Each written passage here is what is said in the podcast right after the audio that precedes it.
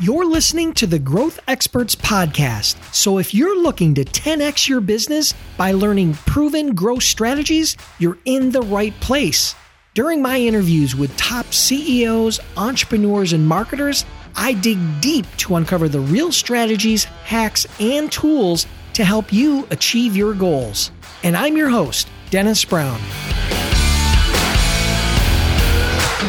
Everyone. This week we're giving away a six month subscription to leadquizzes.com valued at $300. Lead Quizzes helps you create interactive lead generation quizzes to help you grow your email list. This is the same software I used to generate over 20,000 leads for my business in 2017. For a chance to win, subscribe to the podcast, then take a snapshot or picture showing you're subscribed and text it to 716 218 8981 or email it to growthexperts at yahoo.com. Now let's get back to the show. Hi, everyone. And today we have an amazing guest. His name is Jeff Haden, and he is an author, a speaker, a ghostwriter, an Inc. magazine contributing editor, and a LinkedIn influencer. He recently published a book called The Motivation Myth, which is available through Amazon and other book retailers. Jeff has ghostwritten over 50 nonfiction books, including seven Amazon category number ones. Also, he's ghostwritten hundreds of columns, articles, presentations, speeches. I mean, you name it, Jeff's ghostwritten it. So I want to welcome Jeff to the show. Welcome, Jeff. Thanks. And uh, you made me sound way more important than I am. Well, I can tell you that writing is something that most people really struggle with. And I'm one of those people you know, where you can sit down and probably knock out a thousand words pretty quick. You know, it's a labor of love for me. So I have much, much respect for people that, that can put out the type of content that you put out, not only the volume, but the quality of it. So I'm a fan. I asked you on the show because I've been following you for a while, particularly on LinkedIn and through Inc. And so I'm excited to dive into the show here. So do me a huge favor for my audience. You know, talk to me a little bit about what is a ghostwriter? You know, what is that all about? How does it work? Probably the best analogy is that I'm like the contractor that builds your house. You have the plans and you have the goals. You know what you want your house to look like, but you can't build it. So I build it. And when I'm done, of course, I don't get to live in it with you and I have no rights to it from then on. So really it's, you know, it's a, it's a work for hire kind of a thing. And it's a skilled service that people who have ideas or who have content they need to produce or who have the ability to market some kind of content, whether it's a book or whatever else. They have all those things, but they don't either have the time or the the willingness to write. Then you hire somebody like me. So it's actually a very straightforward thing if you think about it. Yeah. So again, you you ghostwrite. You've done a lot of books, like nonfiction books. I mean, are you able to name any of the titles, or is that kind of behind the scenes? Now, ghost ghostwriting is like Fight Club. The first rule of Fight Club is you don't talk about Fight Club, and the first rule of ghostwriting is especially the way I do it. I feel like I sign non-disclosure agreements that my firstborn child is tied up as surety in there somewhere. So you know you can't talk about your clients, which is an interesting topic because you know your audience is all about trying to grow a business, and it makes it hard to grow a ghostwriting business when you can't talk about the people you've worked for nor the projects that you've done. All you can really do is say, "Hey, I'm really good," which you know which isn't which isn't exactly a ringing endorsement but you know we can talk about that because there are ways to get around it and i did find ways to get around it. Sure. So just so you guys know you know even though we can't talk about jeff's clients you know the stat that i did found in my research is that in 2017 just his articles on inc alone attracted over 20 million readers. Okay? And you heard that right 20 million readers just from his Inc articles alone. That's none of his other stuff. So trust me, he knows his stuff. He's, you know, definitely, you know, definitely very skilled at it. And we're going to dive into that a little bit. So, all right. So the obvious question to me, why ghostwriting? I worked in manufacturing for almost 20 years. I worked my way through college at a manufacturing plant and graduated, and all the jobs that I interviewed for were, you know, 40 year old men in cubicles, which I wish I was a 40 year old man now. Uh, but at the time, it didn't look that attractive. And so I went to work for another manufacturing plant and started at the very bottom. And by that, I mean the very bottom. So I was the stereotypical college boy, but I worked my way up and eventually ran a plant, which had been my dream. And after about three years of doing that, I realized that you know, some dreams are great until you get there and wanted to do something different. And I'd been whining about it a lot. I would say discussing, my wife would say whining. And she said, you know, we're in a pretty good spot. Why don't you do something else then? And I'd always wanted to write, but wasn't sure if I could. So she said, take a year, do your best. If it doesn't work out, you can go back to what you did. So I did. And really, the only way to make a living that I could see writing, because it didn't have a name, I'm not Stephen King or anything like that, was to write things for other people who had a need. And so that's what I started doing. It was painful at first and it was difficult. And I spent way too much time per revenue generated on some of the stuff that I did. But as everybody in your audience knows, that's part of building a business and building a reputation. And so I just kept chugging and it was, you know, 12 hour days, six, seven days a week. I am easily the worst boss I've ever had in terms of expectations and demands. And, but all that stuff eventually, as everybody in your audience again knows, it all pays off if you stay with it. So that's, you know, I, I know that's probably a very glib way of putting it, but that is how it works. You find a client, you figure out what they need, you deliver what they need, not what you want to provide, you know, because ghostwriting isn't some way to express your creativity or your, you know, your own inner self. Ghostwriting is providing a service and meeting the needs of the people that you provide that service to. And so if you do that reliably, you can build a business. Great. So I, I think I have a better understanding of how the contract part of it works when you're the contractor and you've got a, an entrepreneur or an executive or someone who's got a book they want to write. They pay you X amount. You interview them, then write the book, and then they put their name on it and sell it, right? That's the basic contractor model, right?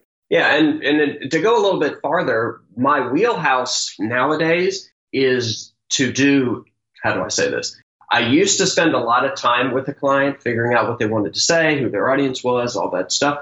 As I got better at it, because I have a management, leadership, business background, a lot of them can talk to me in shorthand about some of their concepts. And so I've gotten to the point now where my wheelhouse is people who have a book idea, have a way to sell it, know they have an audience, but don't even want to get into the high level what's going to be involved. So we'll sit down for maybe 20 minutes, often on the phone, flesh out 10 or 12 major bullet points that they want to cover. And that uh, often is the sum total of their involvement with me, other than me calling them periodically and saying, you know, hey, I've got a really good spot here for an anecdote or a story or something that's happened to you that would help illustrate one of these points. That's kind of where I fit in. A lot of ghostwriters spend a ton of time and almost are channeling that person, but I tend to go away and, and create something that I think is right for them.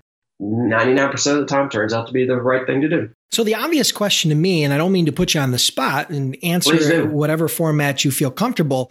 I mean, and I know there's probably a range, but for you to write a book for someone, say for example, just a hypothetical, I wanted you to write a book. I had the book idea.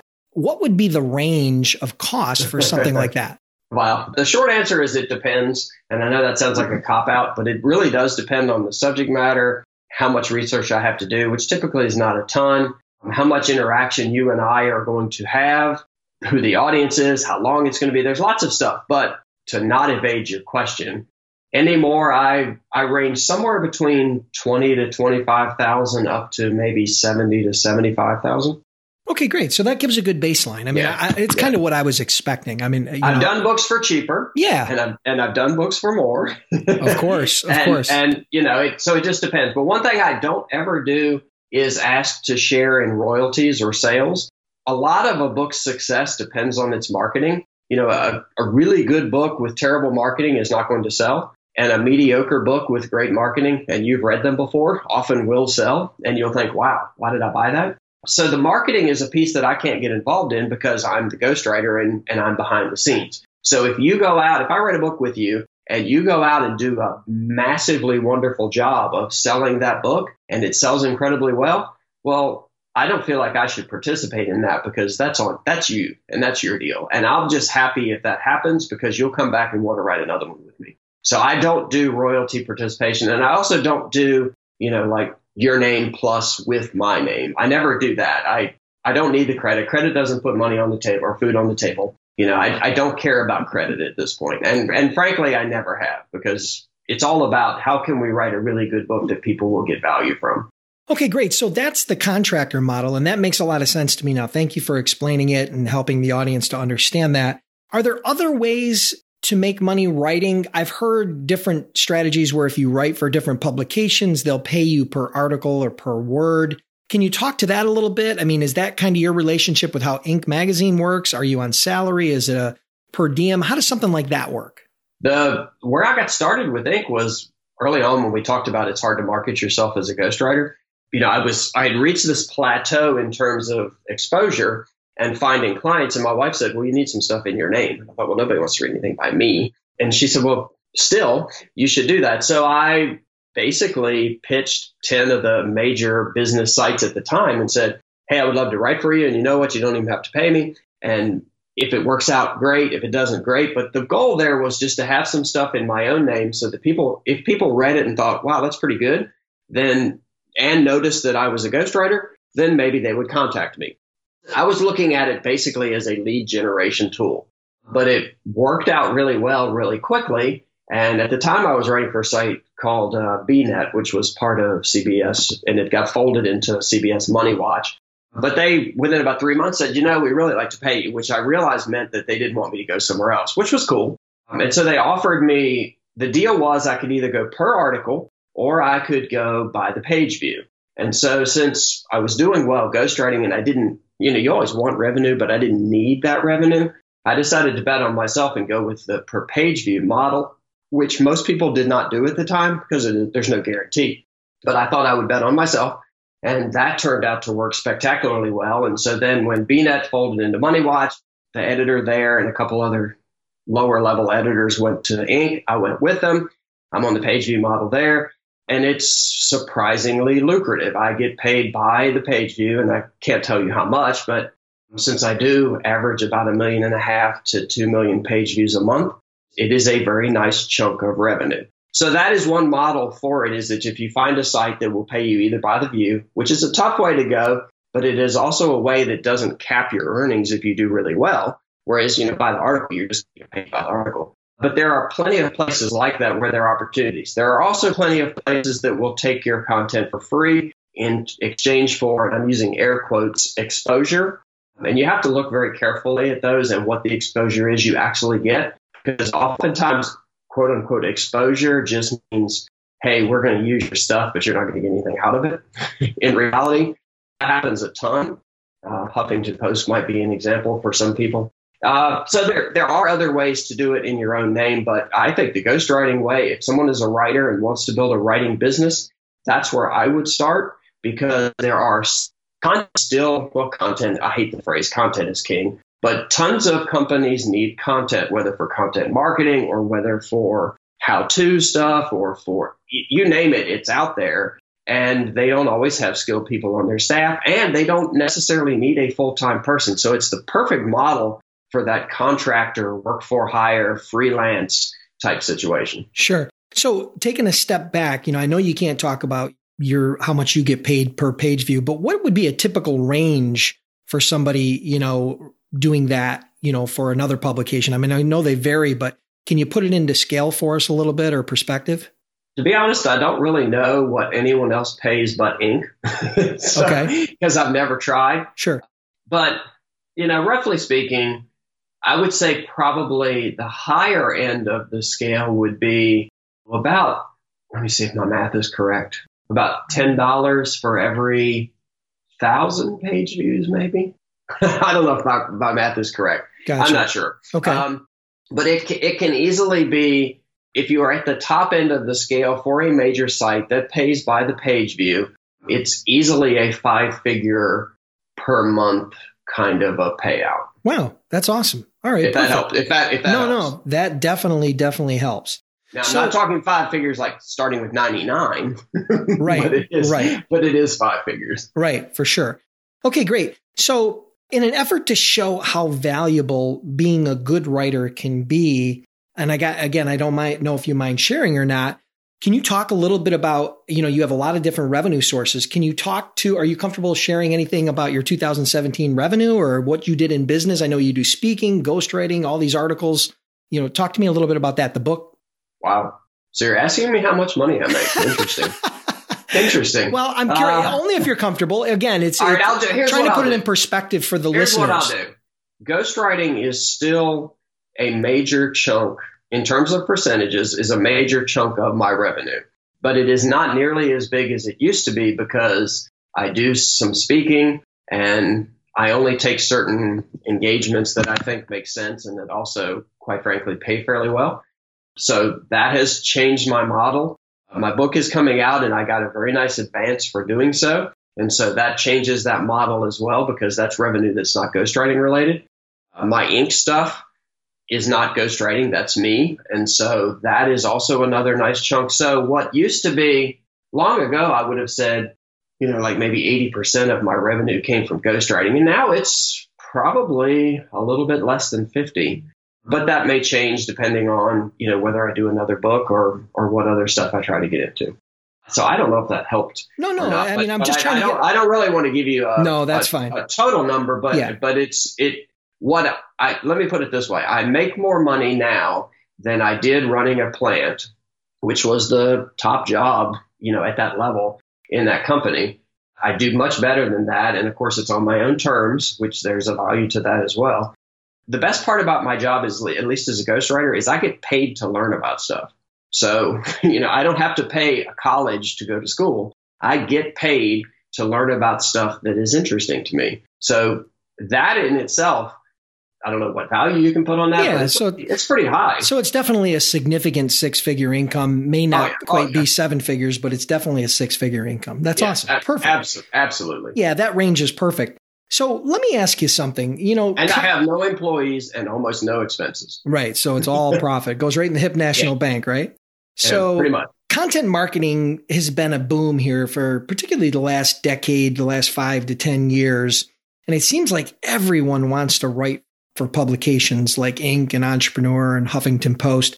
For someone who's an entrepreneur or a budding entrepreneur or whatever, or even an executive in a large company, is it worthwhile to seek that type of exposure? Because you alluded earlier that they promise exposure versus money. Can you expand on that? Can you unpack that for me a little bit? Sure. If I do think there is a value. I know people that write for Inc. and for Entrepreneur that run businesses that they're using it for quote unquote exposure, but it's turned out to be a very valuable lead and customer generation move because their content is really good and gets a lot of play. If you decide that you're going to write for, well, let's pretend it's Inc. and, and they accept you, and yet you're just going to write the kind of same stuff, different day things that you can read anywhere. No one's going to read it. You're not going to get the exposure you're looking for. You're not going to get really anything out of it other than somewhere on your CV you can put, you know, inc.com contributor, which, you know, between me and you, that what does that mean? So you have to go into it saying, I have something to say. I have something different to say than what most other people say. And my sole goal when I write is to benefit the people reading. If it's a thinly veiled sales tool, if it's, you know, the old 80 20, I'll give them 80% information, but 20% of it's going to be marketing me. Well, then 0% of the people are going to read it because people sniff that out instantly. So if you go into it saying, I'm going to provide value, I'm going to do good stuff for readers, and if anything, I will just bask in the reflected glow of my wit and wisdom and knowledge, then you have a chance of actually getting customers and building a business through that outlet. But if you take the other approach and say, wow, I'm going to use this as a cool little sales channel, people smell it instantly. So it really does depend on how you choose to approach it. Sure.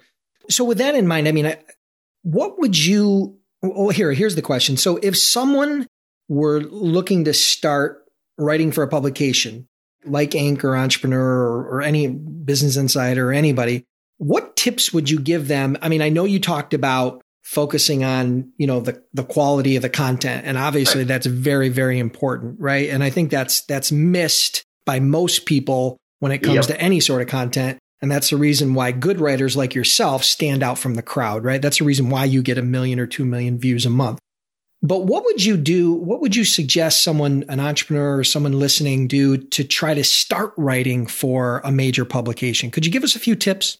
The the best way to do it is to pretend that you were going to pitch Inc. to write for them, let's say. So you would sit down and you would say, okay, I'm going to, if you don't have stuff that you've already published somewhere that you are incredibly proud of and feel represents what you would write in the future for somebody like Inc., then you first sit down and write three articles that are killer that show the kind of content that you are going to create. Then you take another step back and say, okay, but you know, I don't want to, I'm not going to be a one hit wonder. So then you come up with eight or 10 more articles. You don't have to write the whole article, but headlines and a summary of what you would write about to show them that not only do you have three, but you've got eight or 10 more ideas in the hopper and that there is more that where that came from. And you pay particular attention to your headline. You know, headline writing is an art. You have to attract, but you can't clickbait and, you know, you can't bait and switch. So there's that whole balance of I need to attract eyeballs, but the article needs to pay off. So you do that, you put those eight or so together, and then you talk about how you plan to build an audience. If you don't have much of a social media profile, how do you plan on building that? How do you plan on reaching out and attracting an audience? You know, Inc. is a great platform, but there's a lot of people writing for Inc. and you should see it as your job to build an audience, not Inc's job to build an audience for you, if that makes sense. And if you approach it that way and you put that package together and say, here's all my stuff, here's how often I will write, here's what I will do for you. Basically, it's like a proposal where you are showing all the value to Inc for having you on their staff. And if you put all that together, then you have a really good chance. And I think that would work just about anywhere you went. If all you do is say, you know, I'm Dennis and I'm awesome and you guys should consider having me write for you, well, who cares? You know, I mean, not not to put down the fact that you're a dentist because that's cool, you know, but but you know what I mean. So it has to be. It's like a sales proposal where you talk about the value to the customer, and the value to a site like Inc. is that you will create quality content that lots of people will want to read, and that you will build an audience that brings people to Inc. and helps grow the entire platform. That's what you have to focus on, not what it will do for you. If you talk about what it will do for you anywhere in there, then in my opinion, that's a huge mistake because why should they care what it will do for you? Yeah. You know? Do you think that LinkedIn, you know, I'm a big LinkedIn guy. I know you're a big mm-hmm. LinkedIn guy. I know you publish a lot of content there. I've been getting pretty aggressive there. Do you think LinkedIn is a good platform to highlight some of that content and to attract publications to you to possibly have them want you to write for them? Or do you think it's really going to be more outreach to the publications themselves? Well, I, if you get lucky and someone comes to you, that's awesome, but you shouldn't count on that. So if you're using LinkedIn to kind of build a base and build followers and, and show, that's a perfect place to show that you can build an audience and that you have an audience that will you will bring with you. But if you think about it just in terms of, well, I'm going to create all this stuff and then somebody's going to, you know, walk in the soda shop and pick me to be a star, you may wait forever. But if you look at it as i am going to use this to build a base and then I will use that as a platform for my outreach where I will go out and try to find opportunities, then I think that works really well. Perfect. So who would they contact at a publication? You know, do they reach out to an editor that they find on LinkedIn? Is there typically a page on the site where they would go submit their proposal? I mean, how does that work? For some site, some sites will have a, you know, want to be a contributor type of a page. Uh, the bigger ones typically do not, but if you you know, if you're just a little bit creative, you can kind of figure it out. Like on Inc., I think it's contributors at inc.com. That's the email address, and it's not that hard to find. I don't know about some of the others. What I did and what worked for me, well, it didn't work and it did work.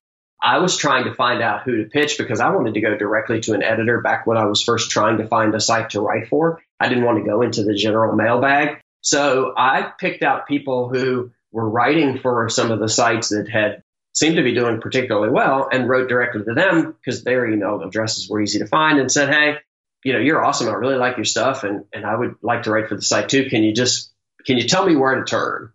Basically. And only one of them responded, but one was all I needed. And I've never forgotten the fact that the others didn't respond.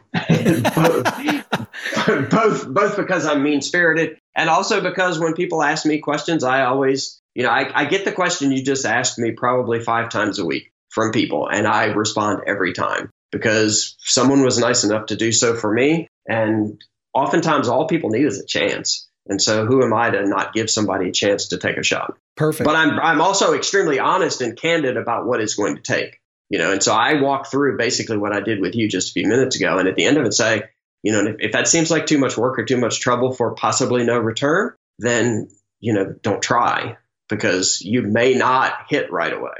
And in fact, you probably will not. Yeah, exactly. So listen, this has been amazing. You know, I have not read your book yet. I was honest with you. I am going to get a copy. I promise. It's called. That's all right. The, it just came out today. So yeah, it's called the, too far behind. It's called the Motivation Myth. And can you talk to us about that for a second? Because I read the summary of it and I'm really, really intrigued. Take a minute and tell us a little bit about what people could expect if they were to grab that book. Sure. The idea for it came, I was talking with, who should I pick? Kirk Hammett, the Metallica guitarist. If you're going to drop a name, why not drop a good name, right? Perfect. Uh, and, and he was talking about, you know, he's been, I don't know, they've sold 100 and some million albums. They still tour. They sold out stadiums this year, 40 years into their career, which few mu- musical groups do.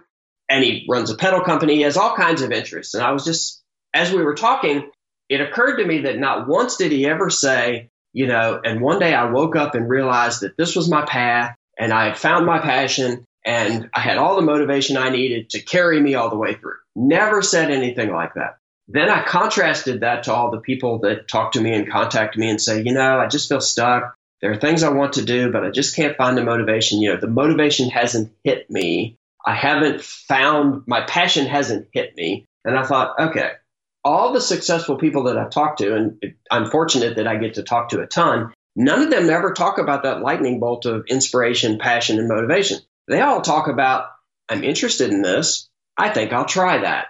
And then the process goes very predictably. They try something new. They work at it for a little while. They don't give up right away when it seems hard. They enjoy a little small success. That feels good. And that motivates them to keep on working. And so over time, by following a process that will work, they get daily doses of motivation because they're making small improvements which feel good and make you want to keep trying as opposed to the people that think that they have to have this lightning bolt of motivation that will carry them all the way through. And so that really is the myth of motivation. People think that incredibly successful people have something they don't, and they have this motivation that they do not, when actually no one gets motivation. You create it yourself by creating small, repeatable successes that allow you to feel good about yourself and to keep on plugging. And the cool part is at some point you transition from I'm working to try to do this thing and you become the thing you are trying to do. So Kirk learns to play guitar, but at some point he becomes a musician. If you're a new supervisor, at first you're just supervising and managing, but it, one day you wake up and think of yourself as a leader. And so that whole process of becoming something, when you have become it, it's part of your identity. And then in large parts, you don't need any motivation at all because it's just what you do. It's what you do, it's what you enjoy. Like, you know, do people have to be motivated to take care of their kids? I don't know anybody like that. That's just what you do. That's who you are if you're a parent. And so you can do that with any pursuit that you take on if you work hard in those early stages to get past that initial discomfort and start to enjoy even the tiniest successes, because that will motivate you to keep going. That's perfect. I agree. I look forward to the book, and that's a perfect way to wrap this up. Do me a favor, Jeff let everybody know how they can connect with you, and um, and then we'll wrap up. Uh, let's see, I'm on LinkedIn, easy to find. Uh, if you go to inc.com and want to read anything I wrote, just search my name, and there's about 1,600 articles probably. I'm Jeff underscore Haden on Twitter, and my website's jeffhaden.com. And I've always wanted to say this, so I'm going to inflict it upon you. But my book is out today, and it is on sale wherever books are sold. Perfect. Well, listen, thank you so much for being on here. I look forward to getting the book. Have an awesome day, and we'll chat soon. Thanks, sir. It was great. Listeners, I want to thank you for tuning in. I truly appreciate your time. If you're enjoying the podcast, then do me a huge favor. Click the subscribe button now and please leave me a review. It would mean a lot to me.